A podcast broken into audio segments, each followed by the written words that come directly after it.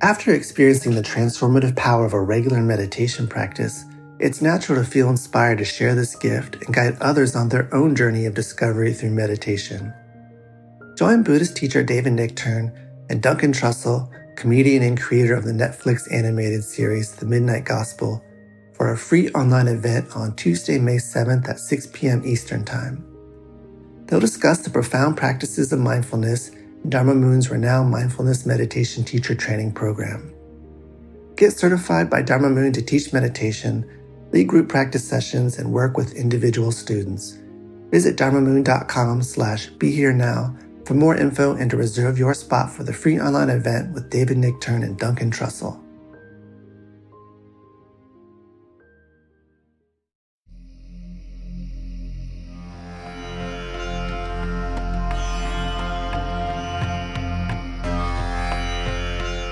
Welcome to the Real Love podcast series, right here on the Sharon Salzberg Metta Hour. This series features a variety of conversations with the world's finest thinkers and teachers, exploring Sharon's latest book, Real Love The Art of Mindful Connection. So, welcome back to Sharon. There was one. Yay. Whoa, thank you. It's a New Yorker. There was one question left hanging last night that I promised I'd answer. Uh, it's Anne's question about the science. And I was thinking about that, and, and I thought, Anne, and I just said to, to Sharon, I think it goes to faith. Like for a lot of us, it helps to know scientifically what the effects are of this practice, just to beef up our own faith. And so I'm just going to give you a little list of I've been directing our, our research institute for the last 10 years, and we do know something now, and Sharon probably will add to this, but just very briefly in a few minutes, because I want Sharon to, um, to dive into a lot of other topics. Um, the first thing we know is that regular practitioners of, of actually significantly improve their perspective taking. That is, their capacity, our capacity, to take the perspective of another. This is mediated through the temporal parietal junction and the insula. Do I have any brain scientists in here? You'll, you'll probably know more about it than I do, but um, this is a very significant finding, and it goes to exactly what Sharon's been teaching about about the capacity to make some space around your own rigidly held views. So, perspective taking, we know the plasticity of the autonomic nervous system. So we know that practitioners of metta and other forms of meditation and yoga, um, the, the practice actually tones the vagus nerve, the big, vagus means wandering, the big nerve that goes through the whole body.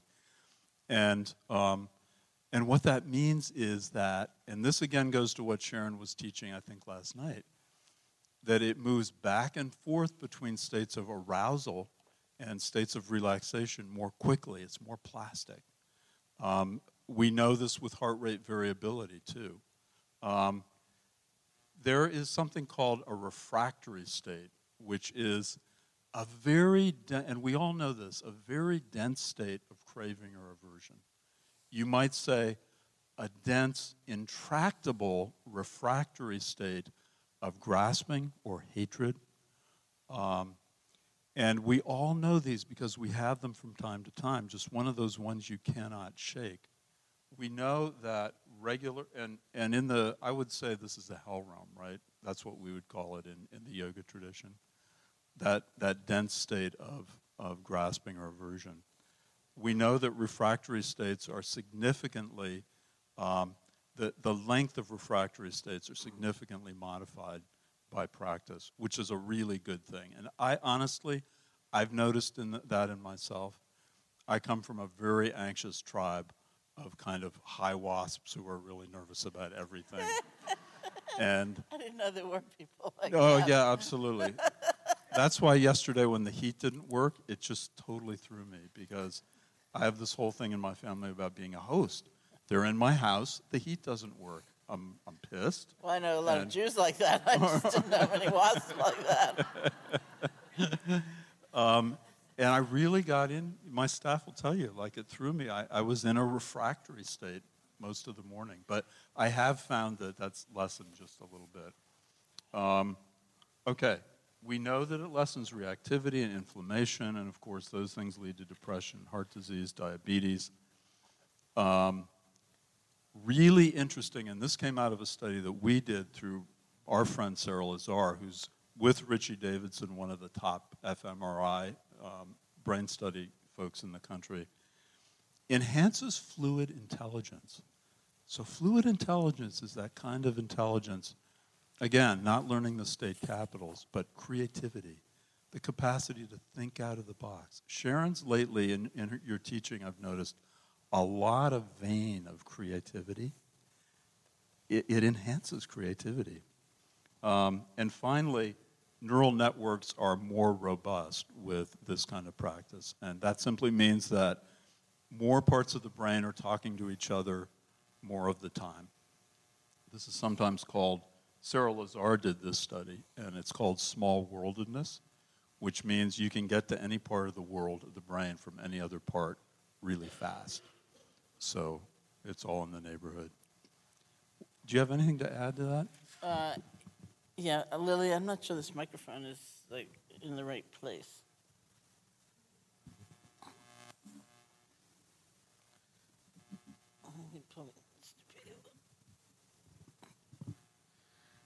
Hello. and then it's. We got help coming. Yeah. The cavalry's coming.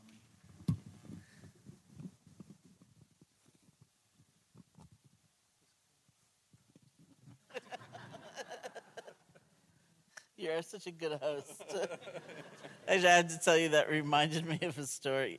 I, it's true. I, when I met with, I don't know many people like that. I meant the wasp part because I know quite a number of Jewish people exactly like that. Uh, I was staying with a friend of mine. I was working on my book, which I did for a very long time, uh, since I was so late with it, Real Love. And uh, I was staying with this friend in California who was helping me with the book, and she said she wanted to throw a dinner party just and have friends of mine come over and I said, Don't do that. I said, in this day and age, to have a dinner party is like a very anxiety producing affair. You know, because you have the paleo people, and you have the vegans, and you have the gluten free people, and the sugar free people, and people who only eat fruit, people who won't eat fruit, you know. And like I said, don't do it. You know, nice thought, but but she really wanted to do it. And she said, I'll make a salmon. And I said, Well, I have a few vegan friends I'd like to invite. And she said, I'll make this eggplant dish. I said, let me check. so sure enough, they don't eat eggplant. and we went through this whole thing. This poor woman was like such a.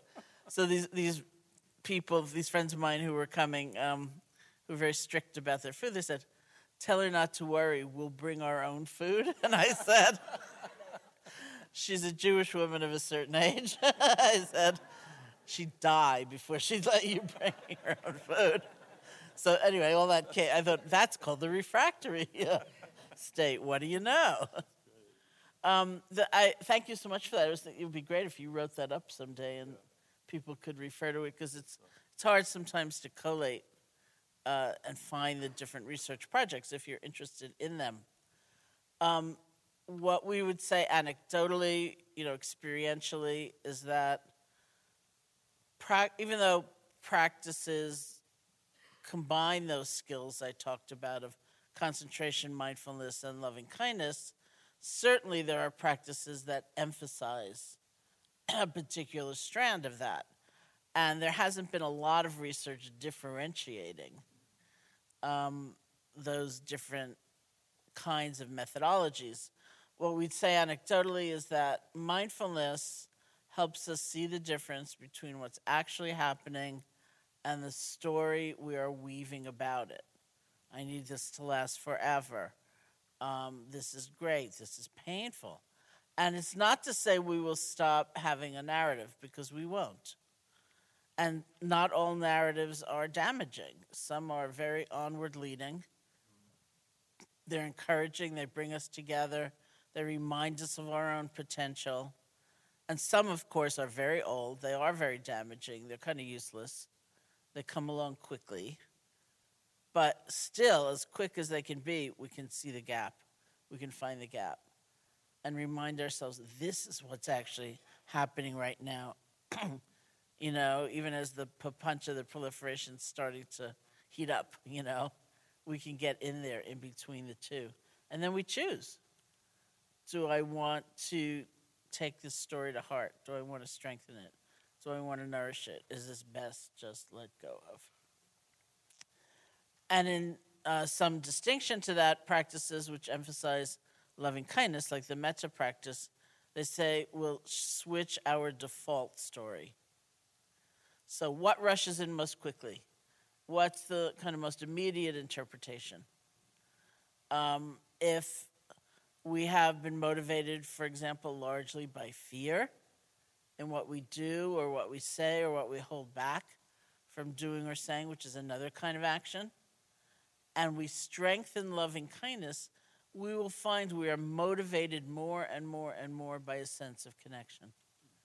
And I emphasize the motivated part because remember, I said that's the arena of the psyche that is most affected. It's not what we'll do, but why we do things. It's not fair to ourselves, most of all, to say, well, if my metta were really good, then I'd say yes to everything. Or I'd give a dollar to everyone on the street who asked me. It's not what we'll do because there are a whole lot of other factors that figure into that decision point. I mean, I've, I've seen that, we've all seen that in ourselves and in others, right? But why we do things, why we say yes, even why we say no, can we do that with a heart that is acknowledging that we're connected rather than fear and hatred and kind of just disconnection from somebody else? That's what shifts. And it shifts in ways that are not they're not stylized, they're not labored. It's not like you leave here and you go home and you run into a neighbor and and you think, oh, they're the most annoying person in the world, but the weekend was called loving kindness. you know, I don't want them above all to think that I failed, you know, so I'll just smile. Uh, it's not like that. The shifts inside of us happen in, in terms of this whole field of motivation. So we find we're different. It can even be a big surprise, like, wow, that was different, you know? Look at that. I dropped that jar, I blew it, I did that. I was so much nicer to myself, or I had so much more resilience and ability to start over. I met that stranger and I actually listened to them, or, you know, look at that. Um, you know, so it's not like a self conscious uh, addition. And, uh, you know, so people, as I said, are starting to do more kind of, I guess, differential research between these practices. Um, I find that interesting. I find the research very interesting, mostly in the way Stephen talked about, in that it's inspiring for some people. I mean, there are many venues that are not Kripalu or the Insight Meditation Society, and if you walked in and said, "Let's chant Om three times," you know, it would be like, "I don't think so."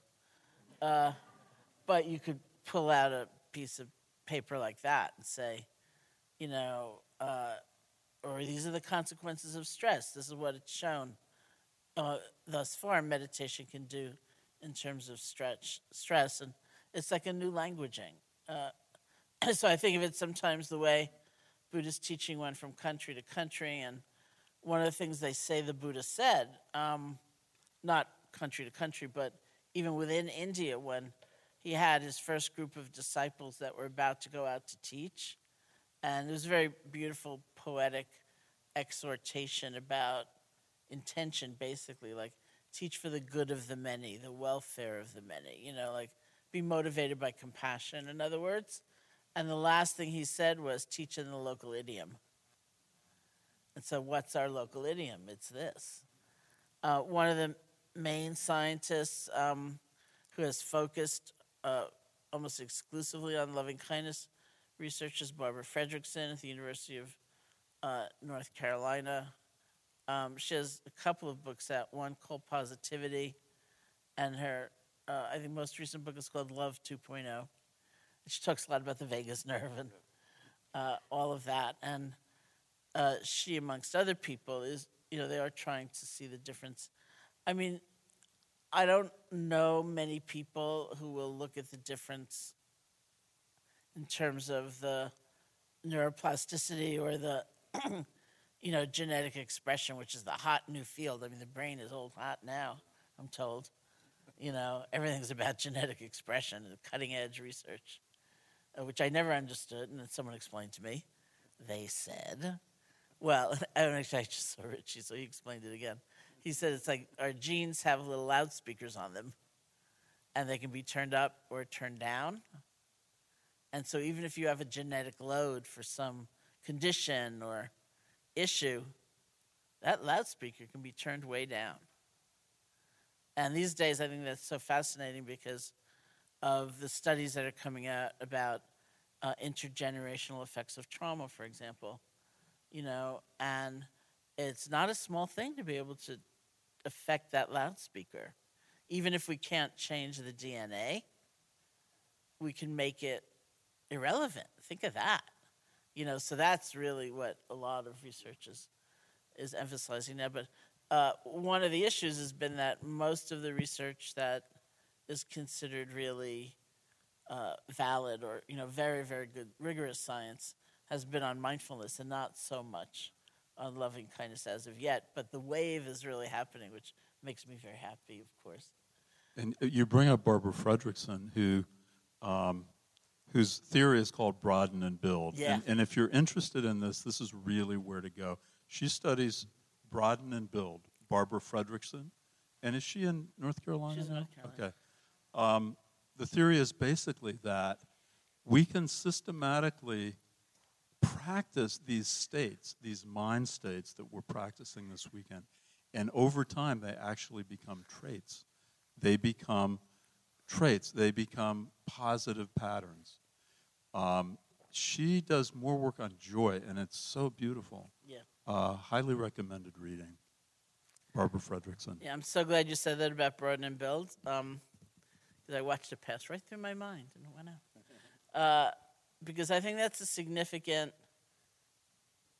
thing to reflect on if we think about the positive qualities. She's she's a positive psychologist, so that you know is her slant on things. We think about practicing gratitude.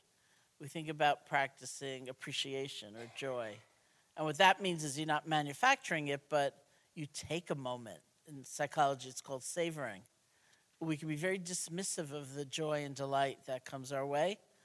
Either we're quite distracted when it happens, or it's not suiting our idea. I, I find myself telling this story a lot lately, too. And uh, I have been going to Washington, D.C.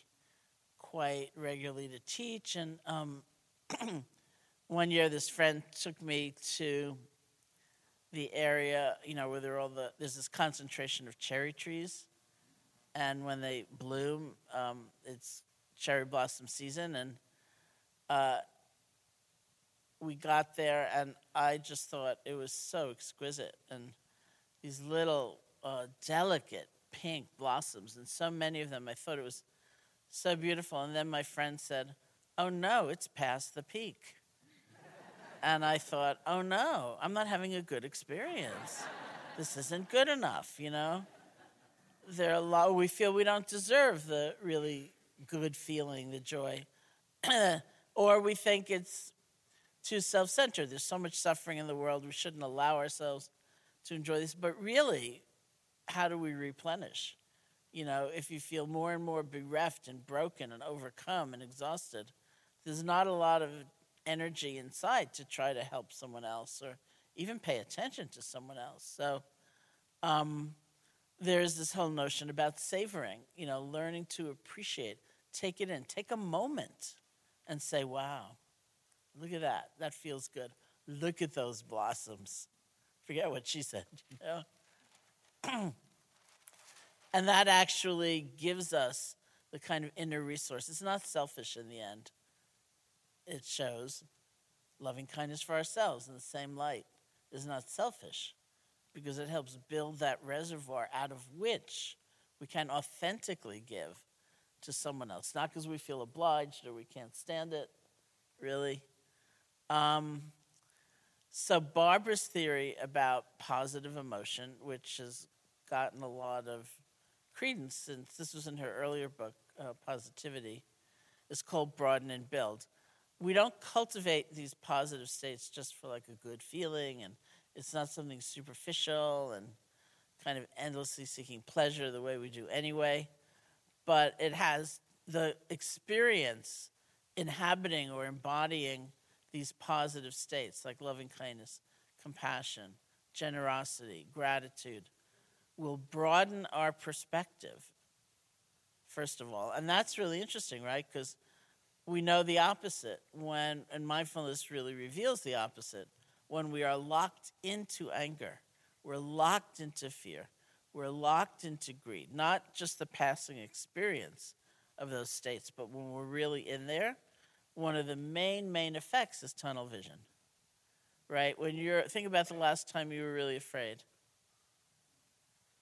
It's not likely to have been a time when you thought, you know what?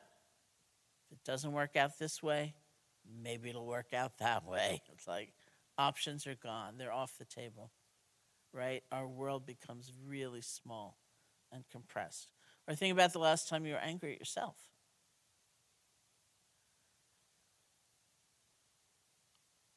That's not likely also a time when you think, you know what, I did those five great things same morning that I did that really stupid thing. Those five great things, they're gone. Or we're full of desire, not kind of longing in, in the ordinary sense, but we're locked in, right? We need that object. We need that thing. We need that experience. It's the only thing that will ever make us happy. And were we to get it, it will make us happy forever. So we're leaving a lot out in that way of being the truth of change, other possibilities, feeling sufficient without that thing, right? So the nature of being lost in those opposite states is tunnel vision. So it makes tremendous sense that as we cultivate these more positive states, it broadens our perspective, it opens our world. So I like that association with creativity. You know, it gives us more options. So it's not that you, you become this sort of stultified, self righteous, you know, uh, narrow, narrowly focused sort of person. Your world really opens up through the cultivation of these states. And I always find this so spooky. And I checked with her last time I saw her just to confirm it. They did some studies that showed that the um, cultivation of these positive states will actually help your peripheral vision. And I thought, isn't that spooky? I couldn't believe it. I read that. Really? And then I asked her, she said, yeah. Think of that. Our world really broadens. And then the second part of that is build, which means, uh, you know, build inner resource. Because in truth, it gets harder and harder to meet adversity or challenge when we feel we have nothing happening within, right? We feel so kind of empty in that negative sense, so tired. Um, we don't feel like we have resource or uh, something happening that is actually going to be the wellspring out of which we can care about somebody else. So, uh, in Buddhist teaching, when they talk about generosity, material generosity, and remember those practices of loving kindness and things like that are like uh, generosity of the spirit. So, we often look to material generosity uh, just for greater understanding because it's so concrete.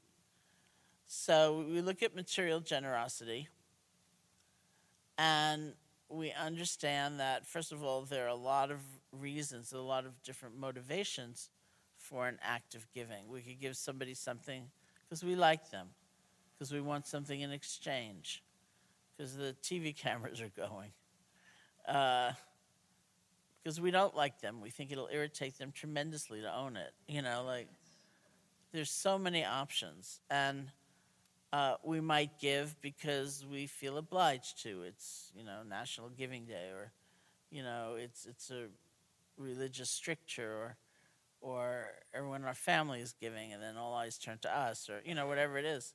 The best kind of giving, they say, comes from a sense of inner abundance. Because it's not obligatory, it's not forced, it's not coerced. And we see that. I think that's why, you know, studies show that people who might have very little, relatively speaking, externally, materially, are often the most generous. Um, and I've seen it certainly, I think, most notably, probably uh, practicing in Burma, for example, where I was in Burma uh, mostly in the 80s. And you don't pay room and board even in the monasteries like the kind I went to to practice because everything you need is offered to you. Everything. Every morsel of food. The culture was sort of built around an appreciation of generosity. So you were honored as a Burmese person to have the chance to go to the monastery and offer food for as many people as you could afford to. You didn't offer the food, you gave the money and they cooked the food at the monastery. So, as many people as you could afford to feed. You know, like on your birthday, for example, in Burma, you don't expect to celebrate by getting gifts, you expect to celebrate by giving gifts. That's how you honor it. So it's your birthday, you go off to the monastery and you offer as much money as you can to feed as many people as you can, or your daughter's graduating from high school, or somebody in your family dies and you want to honor their memory. So it's like every occasion you sort of go off to the monastery and you offer food. And those people in that time, maybe still, but certainly then, it was one of the poorest countries in the world And every single morsel of food we got was offered. And people would often come and they were so poor and watch you eat. You know, like sometimes it was a family, sometimes it was a whole village would come together. And some of those places have a waiting list of like a year for people eager to give. Right? And so I'd be there and just experience that day after day. And I'd come back, you know?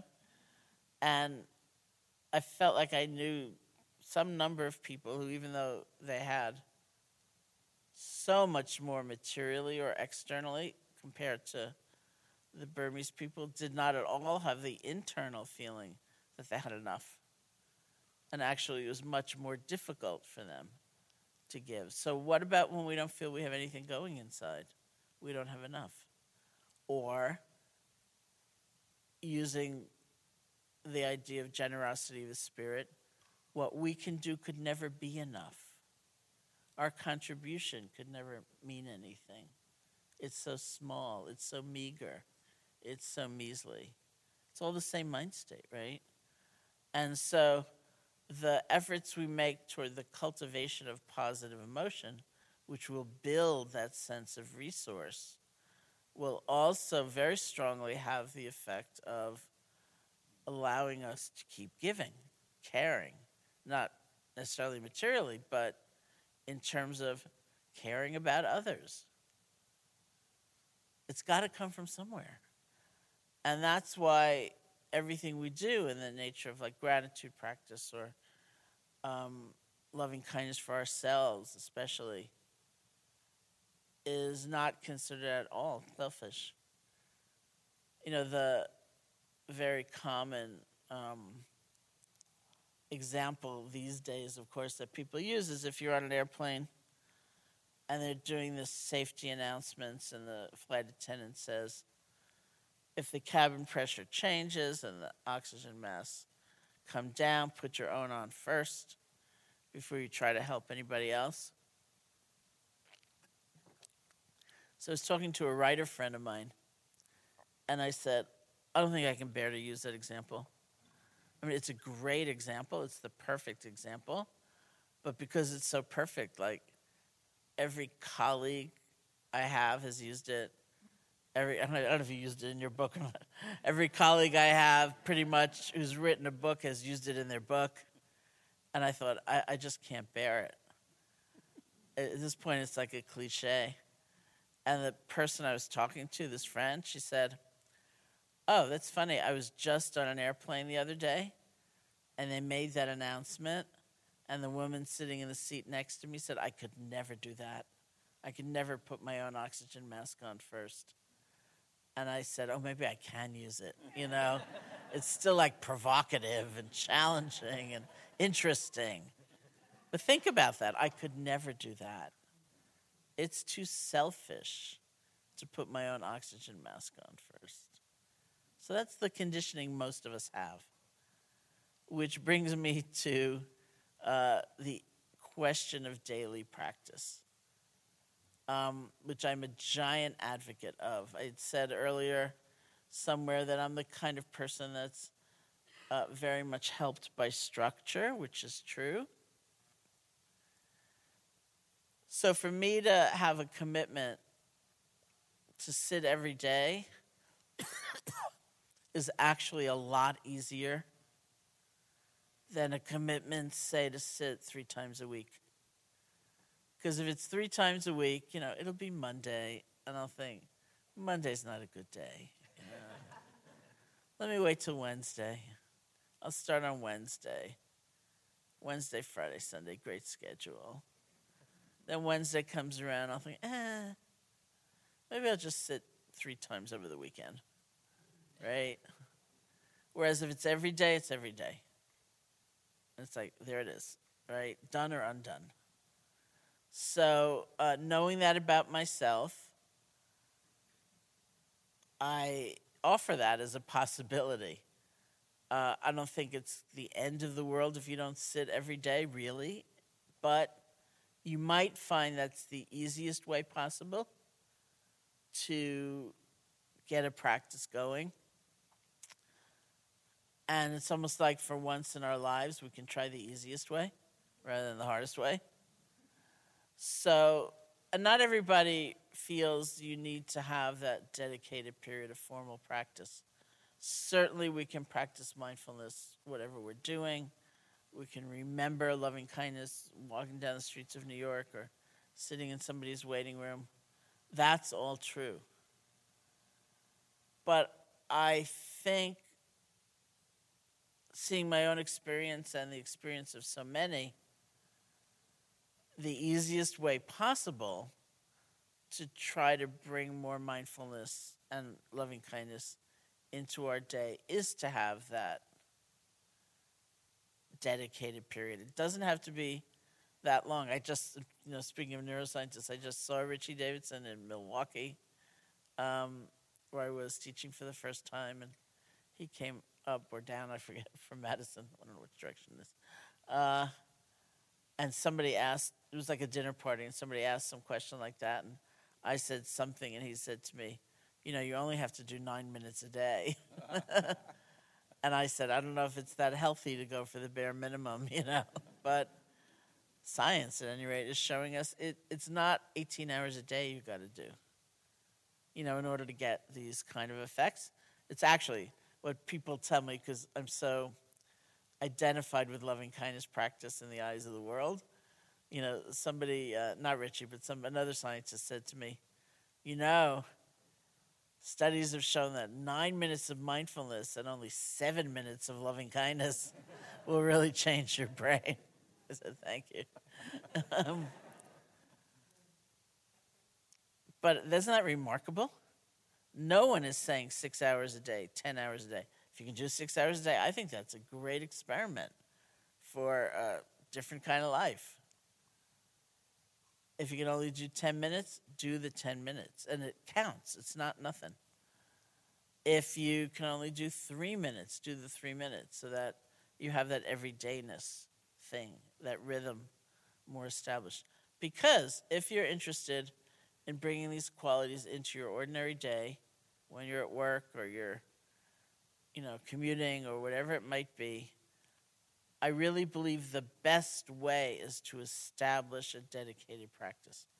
Because the difficulty with bringing something like mindfulness into an ordinary day is not doing it, it's not that complicated, it's remembering. Right? So there are all these you know, pretty well known things, you know, which we've kind of mentioned, like uh, Thich Nhat Hanh's don't pick up the phone on the first ring, let it ring three times and breathe. Well, that's a nice idea, but how are you going to remember when it's like high pressure environment and you know lots of impatience in the room and the phone rings? You remember so much more easily if you sat that morning, really. So let's say 10 minutes a day, 10 to 20, uh, every day, and for a limited period of time, as we've also talked about. Like what's realistic for you, not a lifetime commitment, say a month. Then at the end of the month, you should assess and evaluate is this worth continuing? But as I said earlier, the place to look is not in your formal 10 minutes or whatever, it's in your life. You know, is it making a difference in how I relate to myself, to others, to strangers, all of that? And you will find, at least even in the beginning, I think you'll find glimmers. And then if you continue on, you'll find more and more. Isn't that amazing? I'm like a different person. And I don't even know when it happened, right? So I am like a huge fan of of daily practice. It doesn't have to be sitting, it could be walking. Uh, but it's not a time where you sit down thinking, I'll also figure out my vacation plan, right? Or my strategic plan for work. That may come up, but it's not our goal when we sit down. Our goal is just the cultivation of qualities like attention, awareness, loving kindness, compassion, and so on. And because most people do have more than one practice, um, and if you, you might have a practice like asana as well, which I can let Stephen speak to, but um, or maybe you already have, I don't know. But uh, the in terms of just the meditation, people divide it up in all kinds of different ways. Um, depending on how long you're sitting, you might start with some loving kindness or end with some loving kindness. Have the body of your practice period be mindfulness. If you sit more than once, you might divide them up that way. You may be particularly intrigued by one practice and you just devote yourself to that for however long you want. I, as I said uh, earlier, when I went to Burma in 1985, and I practiced for three months of loving kindness, that was the beginning of a four year period where my only practice was loving kindness. That's what I did every day, whether I was on retreat or I was just at home. And then that switched. And, and these days, when I sit every day and I do, it's almost all a kind of awareness practice. And then I do do loving kindness walking down the streets of New York if we ever run into each other, um, on airplanes, subways, things like that. Uh, many people ask, when should I practice? Or, I mean, there's some people that it's, it's intriguing. They're actually, some teachers actually are trying to tie the science of habit formation into the regularity of one's practice. So that's like an experiment. But that's things like have a visual cue. Like if you sit on a back jack or a zafu or something, have it out, right? Because you can only walk by that thing so many times without actually sitting down. Um, I should say the irony of it is that even though no one is saying we have to do this six hours a day, it is genuinely tough to find 10 minutes, which I find extraordinary, right? It's actually very hard to have a daily practice and put it into practice, not just think about it. And yet, that's the thing that is actually going to make for the changes. So, unlike I think some people in the yogic tradition, you know, when people say, Should I sit in the morning? Should I sit a certain time of day? Should I sit in the evening? Uh, usually we say, You should sit whenever you're actually going to sit. And for some people, like for me, that's the morning. It's like I get up and I try to just do it. That's the best thing for me. Other people tell me they practice in the parking lot and at work. You know, they drive in early and they sit and then they go to work. Or maybe it's the evening, which will help you sleep in in a different way. Um, it's very personal. People say, "Should I sit alone or should I sit with others?" Uh, and that was some of the questions actually that you you wrote out had to do with that. It depends. Not everyone has the luxury of a group. Some people do, which is fabulous, even intermittently to have the chance to sit with others. But clearly, you know, many people were on our own, and, and it's up to us to get up in the morning and or whatever.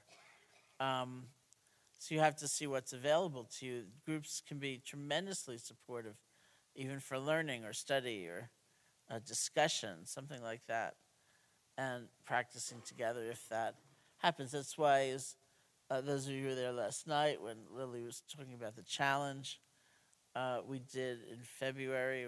We seem to do in February on my website. Um, it's it's a very strong community that develops because you know, oh, it's February. We're, we're, there's a lot of people doing this, and people are blogging about their experience, and say, oh, look at that, everyone's sleepy today, uh, or whatever, you know, and you just feel such a sense of of community, and there's lots of stuff like that, which can really be supportive. I, as you know, many of you know, have my own uh, uh, support group that we formed. Just a small group of us formed for this friend of ours who said, if he wakes up in the morning and he turns right, he's at his desk and his computer. And if he turns left, he's at his sitting cushion. So we formed this group. There are only five of us altogether, including this friend. And the idea is that when you've practiced, you send an email to the other four. And the subject line is always turned left. And if you want, you add something like turned left, snowing at Kripalu it was mine yesterday. Um, and it's incredibly supportive. It's happened for years now. And because it's people, community, I think it inevitably brings up everything that comes up in our minds in relationship to ourselves and to one another. But that's fine because we can also laugh at ourselves a little bit. So, for example, because I've had a daily practice for so long, for months and months and months, I was the first one to write, always. And then I got really paranoid. I thought, oh, they think I'm showing off. You know, they think I'm just like a goody goody. And I would wait like seven hours. then I'd write, oh, turn left. You know, but if we have a basic good humor about our own minds, uh, it's incredibly supportive. So I teach uh, one intensive a seven day retreat each year at the Insight Meditation Society of Loving Kindness to the tremendous gratitude of everybody. I moved it from February to May, and uh, just last year for the first time. And last year, uh, after hearing me talk about this, um, I later ran into somebody and she said, Oh, I formed a gratitude buddy system with someone at that retreat. We didn't know each other before the retreat, but we just decided each night we were going to contact each other and say what we had to be grateful for from the day and, and that it was really useful. So people form their own kind of support systems as well. Uh, you can go on retreat if you can, if your life circumstance allows that uh, because as you see, you know, it's it's a tremendous sort of immersion. Um, and then I'll just say one more thing, and I'll ask you to talk about continuing a yoga practice. Speaking of the immersion, uh, just as for those of you who are here for the first time, uh, and even if you'd been here before, to some degree, in the beginning, it's kind of culture shock. Leaving for everybody is really sort of culture shock because even though we're not silent necessarily here, and we might be spending money and shopping and doing all those things, there's uh, a tremendous amount of quieting that we've all done without realizing it, and kind of slowing down and sensitivity and so on. And the world is moving at a different pace. Um, so at first, for almost everybody, leaving, it's a little bit like, whoa. Uh, but you'll be fine, really. uh, like culture shock, it's just a little bit of an adjustment. And um, remember to breathe. And if you have a few minutes, go off on your own. And those of you going to an airport will especially experience like, whoa, people are really fast and weird here. Um, so the other part of the story that I told yesterday about dropping the jar when I was first doing loving kindness practice, and uh, the month we opened up the center in Barre, and I got to do it for a week before something happened to a friend of ours in Boston. Uh, so several of us had to suddenly leave the retreat, and I dropped the jar. And uh, my first thought was, "You are really a klutz, but I love you." So that story I tell all the time because I think it's so indicative of the way the practice works in ways we don't even see it working at the time. The other part of the story is that we got into a car, a few of us, and went to Boston, and we stopped for lunch on the way. We had lunch. At the end of lunch, Jack Kornfield looked up and he said, Does anybody have any money? and it was like, Oh, right. That's what they like out here. money. You don't just get your tray, you know, and like decide you do you want a bowl on a plate or you, money. So uh, it's a little bit like that, often in leaving, and uh, but you really will be okay. Let me assure you. Um, and loving kindness always helps as you're moving through that airport or you're sitting in the diner or wherever you choose to eat. Uh, things like that. So, what about continuing a practice? So I was just thinking about your describing the fact that that we slow down, you know, especially when there's silence and yoga and meditation. And uh, I've done many, many retreats with Sharon at the Insight Meditation Society, and people get so slowed down. The, the, the center is not unlike Kripalu. It's in a big old building on a is it, it's Pleasant Street, right? Yeah. It's on Pleasant Street, which is so perfect.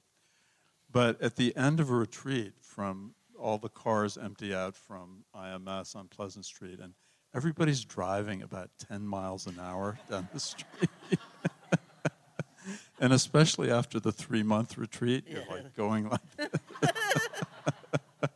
really slowed down. but there is a there is a benefit. There's, there's something called the post meditation experience where there's a moment because you're so attuned and sensitized when you see your reality, your reality at work or at home with, with fresh eyes, just for a moment. You know what I'm talking about, Sharon? I, I remember once when I was a kid, we, we went to live in Europe for a year and we left our home. And when we came back, it was fresh eyes just for a couple of days. It was like, wow, this is a magic house I never realized. Uh, and then it goes away. So take advantage of the post meditation experience to, to see a little bit with fresh eyes.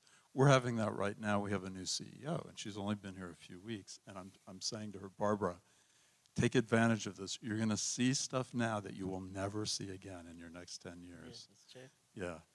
So as far as, as maintaining a practice, Sharon, I'm very like you are in the sense that structure really is essential for me. Mm-hmm. So here's my practice.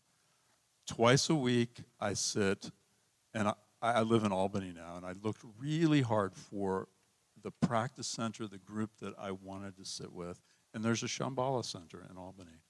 So twice a week I sit there, and I sit for an hour and a half, which I really like. I, I do mm-hmm. both shamatha and vipassana. Um, and there is a certain, I don't know if this is cheating, but there's a certain kind of drafting that you get from the group. Mm-hmm. Um, we, we sit and we walk and we sit and we walk. And I, there's also this mechanism called cueing, psychological cueing, which is if you do your practice at the same time and place, um, every day on a regular basis, you get cued into that same sp- state. The, the environment and the, the, just the physical environment cues you back into the state. So it's a little bit of a support. So twice a week I do an hour and a half of meditation. Twice a week I do a yoga class, a hot yoga class. I'm, I'm really into hot yoga uh-huh. right now. And uh-huh. for, for years we had Bikram yoga here. Bikram actually is a good friend of ours. He came and built us a studio on his specifications. And so hot yoga for Bikram is 110 degrees. But my hot yoga is 90 degrees, which is just about right. And I love the, I got a beautiful teacher. I love that. So twice a week I do that. Twice a week I meditate. Once a week I have a chanting group. So just recently, chanting is probably the oldest practice in the, in the yoga lexicon. It's certainly the origin of meditation because these monks discovered 2,000 years ago that um, by concentrating the mind on a sacred syllable like Om over and over again, the mind becomes very absorbed. It's everything we talked about on opening night around absorption and concentration. So I have a group that meets in my office once a week and we chant for an hour. And that's like an hour of guaranteed bliss. And then once a month I have a Dharma group. My Dharma group meets at my house tonight. Oh. Um, yeah, we talk about Dharma. And then on the weekends, I, I wing it. Like, what do I really feel like doing today? Do I want to do yoga or meditation or chant? Sometimes I chant. I live in. I live 50 minutes away. Sometimes I chant all the way from my house in Albany to Kripalu, uh, which I'm not necessarily recommending because you can get very expansive, and I'm not saying it's the safest thing in the world. I do do it, and it's lovely. Um, there's only one stoplight between me and and Albany. So, so yeah, structure, regularity. It's in my schedule and everybody knows it. Where's Steve? Oh, it's Tuesday between 5:30 and 7. He's at Shambhala. Everybody knows it. I know it. It's booked in. That's the only way I can do it, Sharon. Um, and you'll notice that combination of, of yoga and hatha yoga and meditation I, I put up here the, the, the eight limbs of yoga, and any of you who are yogis know that um, the practice of hatha yoga, or what we call asana, which actually literally means seat, pranayama breathing, and pratyahara absorption. Though, yeah. Oh, okay. It still says it's on. It sounds like it's on. It came back on. Yeah, it came back on. Um, asana, prana, the, these two are yama and niyama, which are basically ethical practice. It's off again. Um, ethical practice. And then asana, pranayama, and pratyahara, the next three in the eight limbs, are specifically to cultivate the qualities, the physical qualities, the physiological qualities that lend themselves to meditation. So you'll notice very often when I worked with you over the weekend, we started with some kind of movement. We did a little stretching on our feet or we did chair yoga. That's because those practices are intentionally created to promote the right physiology in the body. We're back on. Um, to, to promote the practice of deep meditation. What do they do? They attenuate states of hyperarousal, which many of us live in. I don't know about you, but I'm a very busy guy. Um, I find when I sit down that there's a certain amount of hyperarousal. The kind of the, the mainline approach to dealing with hyperarousal is through directly through the body. So when we work with, so the most intense form of hyperarousal, for example, is PTSD we that's when that's a refractory state that never ends. So we found with our PTSD patients, vigorous yoga poses more than, and pranayama more than anything else goes right in. It's an intervention into the physiology, calms them down. Then they can meditate, maybe for a brief period. But we all live on some spectrum of hyperarousal, and so these are very, very effective the final three, dharana, dhyana, and samadhi, are actually different levels of concentration and mindfulness. So there's a, there's a hierarchy here which is very effective, and I, I pretty much follow it in my own practice. Um, and, and we do here at Kripalu too. You'll notice, did you notice the new rug in the lobby? Mm-hmm. Yeah. There's a new rug that has the eight limbs all around the, like a big wheel. And of course, Buddhism has an eightfold path. Do you want to say what that is? Uh, I can't remember it. but it's funny because Lily said, I never noticed this rug before, thinking she just hadn't new. been mindful. and I said, oh, maybe it's new, which is true.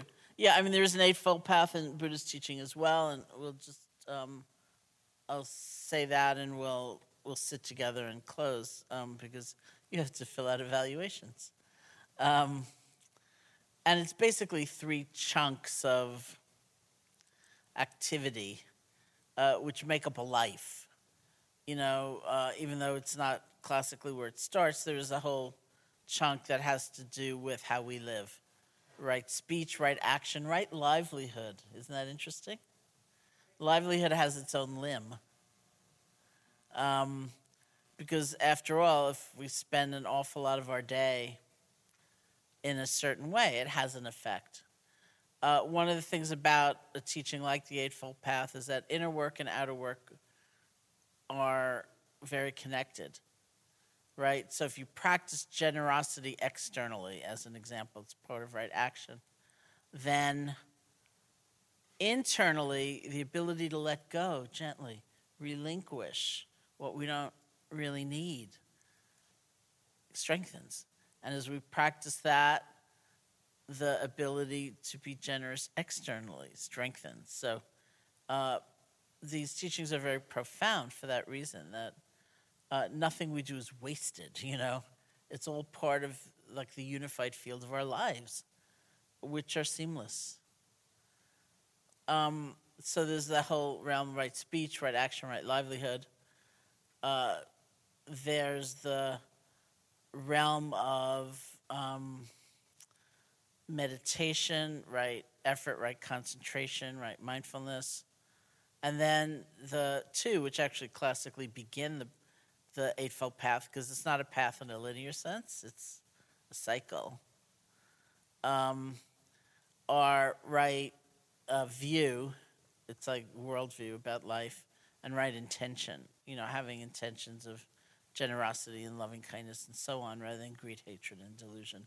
So they say we start with that because we need enough right view to think this path may be worth pursuing.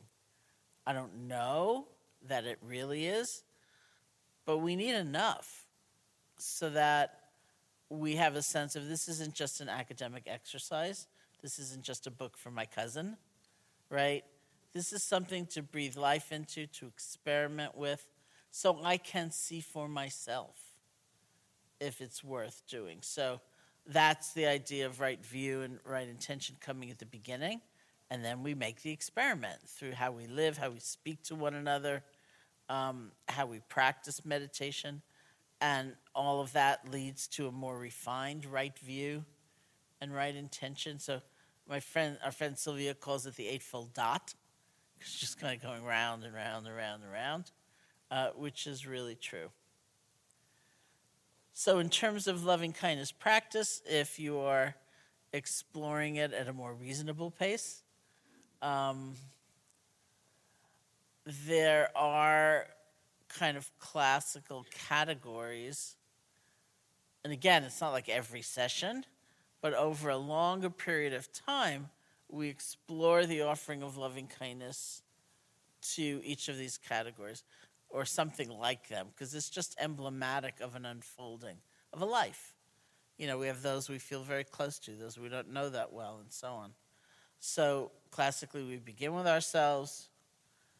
We offer loving kindness to a benefactor, someone who's helped us or inspired us, even if we've never met them. We offer loving kindness to a friend. And if you want to get very uh, much more refined in your practice, you might offer loving kindness to a friend who's doing well right now, or a friend who's not doing so well right now. So it has a flavor of sympathetic joy or compassion. We offer loving kindness to a neutral person, uh, which is my kind of secret favorite. You know, that is the person you see periodically. That's like that woman in the grocery store. You see periodically, you don't have a real relationship with, you don't have a strong, strong feeling about. Because over time, what you discover is that the offering of loving kindness in your meditation means you're paying attention to that person, even not knowing their story, so that over time you see that you see them and you see them, and it's not like seeing a stranger anymore. There's something much more profound that happens. So that's fun. You know, uh, that woman in the animation became my neutral person, and uh, then I had to move I had, I had I lost my sublet, so I had to move like eight blocks away, which in New York City, as many of you know, is like a world away, like different grocery store and different everything. But every once in a while, I'd be back in that old neighborhood, and I'll walk by and I'll go, "Oh, I wonder if she's in there." You know, we offer loving kindness to a difficult person. Uh, the suggestion is not right away the person who has hurt us the most hideously in this life or has behaved so horribly on the world stage. Not that we never go there, and not that it's wrong if you decide to go there, but it, it's hard, right? There are a lot of very real questions that it's not exactly that we figure them out along the way, but we have different experiences along the way. Like if you start with a person who annoys you slightly and slowly make your way to a more and more difficult person, there's time for those experiences to cook. So that even if you don't have the words to express it, you've gone through something so that you're better able to understand what it does mean to have compassion for yourself as well as for someone else. Or compassion for someone and knowing at the same time it's wrong to give in to them, that you're not going to do that or compassion for somebody and realizing I can't fix it. I can't make it all better. So again, you may not have the words and we're not analyzing that along the way, but you're going through different stuff. So that's the idea of, you know, not starting right away with just the most unthinkably hard person. But I find most people want to.